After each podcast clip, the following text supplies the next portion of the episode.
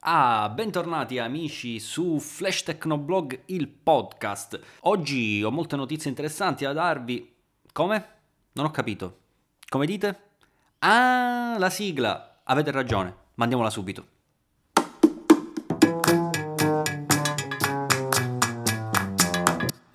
Quindi torniamo a bomba e ehm, iniziamo con le notizie di questa settimana.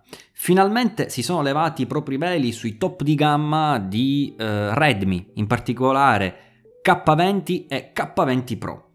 In particolare si tratta di due che, smartphone che sono considerati dei veri e propri flagship killer, stando a quanto dice appunto Redmi, e, diciamo il suo proposito è proprio quello, ma parliamo bene di quello che c'è sotto il cofano, perché sul sito avete visto chiaramente l'articolo, ma eh, diciamo vediamo proprio quello che c'è eh, sotto il cofano di questi smartphone. Allora abbiamo intanto sistema operativo, un classicissimo Android 9 Pie, chiaramente con la personalizz- personalizzazione di MIUI.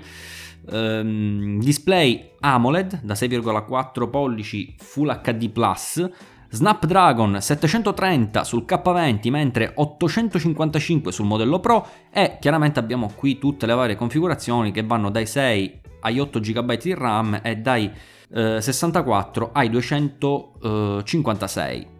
Notizia di grande importanza per chi vuole acquistare magari un 64 GB ma pensa di aver bisogno di un SD, non c'è espansione per l'SD. Ehm, batteria da 4000 mAh. Allora, mh, mm, arriverà comunque in Italia a breve. Sarà commercializzato entro eh, l'1 giugno, quindi in questi giorni praticamente negli store cinesi. Intorno al 10 giugno dovrebbe arrivare anche sugli store italiani.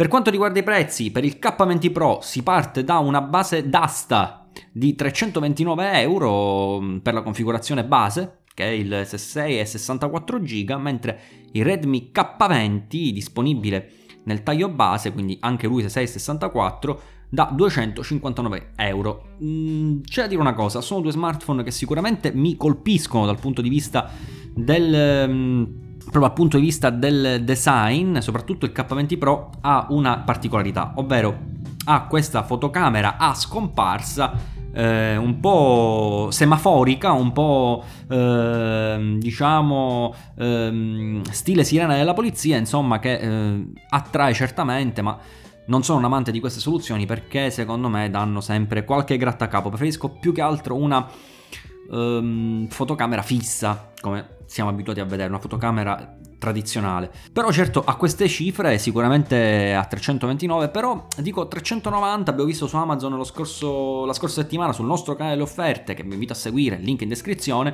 abbiamo visto il Mi 9 a 380 e comunque parliamo di un dispositivo proprio targato Xiaomi piuttosto che Redmi. Dico, sono la stessa cosa, però il Mi 9 a 380 se lo riuscite a trovare secondo me conviene più del Redmi K20 Pro non so, è la mia impressione.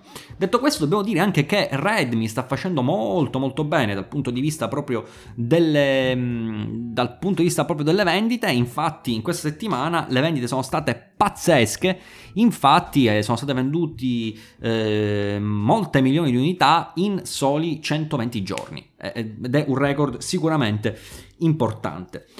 Mentre, allora, torniamo uh, di nuovo per quanto riguarda le novità. Per quanto riguarda le novità, un altro prodotto che rischia di smuovere quello che è il, la fascia media è sicuramente Oppo. No, sto scherzando, non è Oppo. È Realme, che però in realtà è una subbranca, una subazienda di, eh, di Oppo che eh, ha lanciato su suolo italiano, soprattutto l'ha fatto in pompa magna, proprio il Realme 3 Pro. Perché eh, dare spazio a questo brand? Perché intanto io credo che qui la battaglia sulla fascia media adesso ha un nuovo ed importante competitor, perché questo Realme 3 Pro ha una scheda tecnica importante in relazione al prezzo.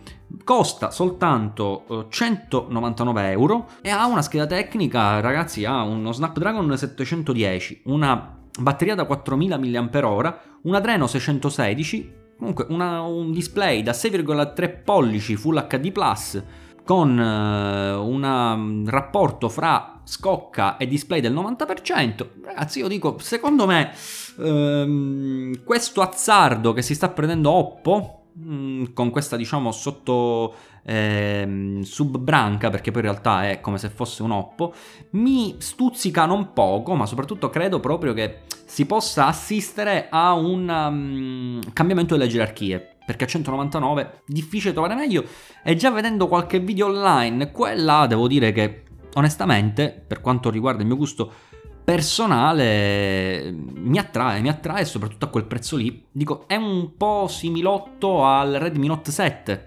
E qui i cinesi si stanno cominciando un po' a copiare, non solo design, perché tra l'altro sono due, due dispositivi molto molto simili, ma soprattutto hanno una mm, similitudine anche dal nome, dall'assonanza, no? Redmi Realme, cioè siamo lì. Comunque, detto questo, insomma, vedremo quando arriva in Italia, appena lo avremo proprio in mano per poterlo provare, se eh, Realme vorrà eh, farci questo favore, saremo ben lieti di provarlo. Andiamo quindi all'ultima notizia, Samsung Galaxy Note 10 è stato rivelato.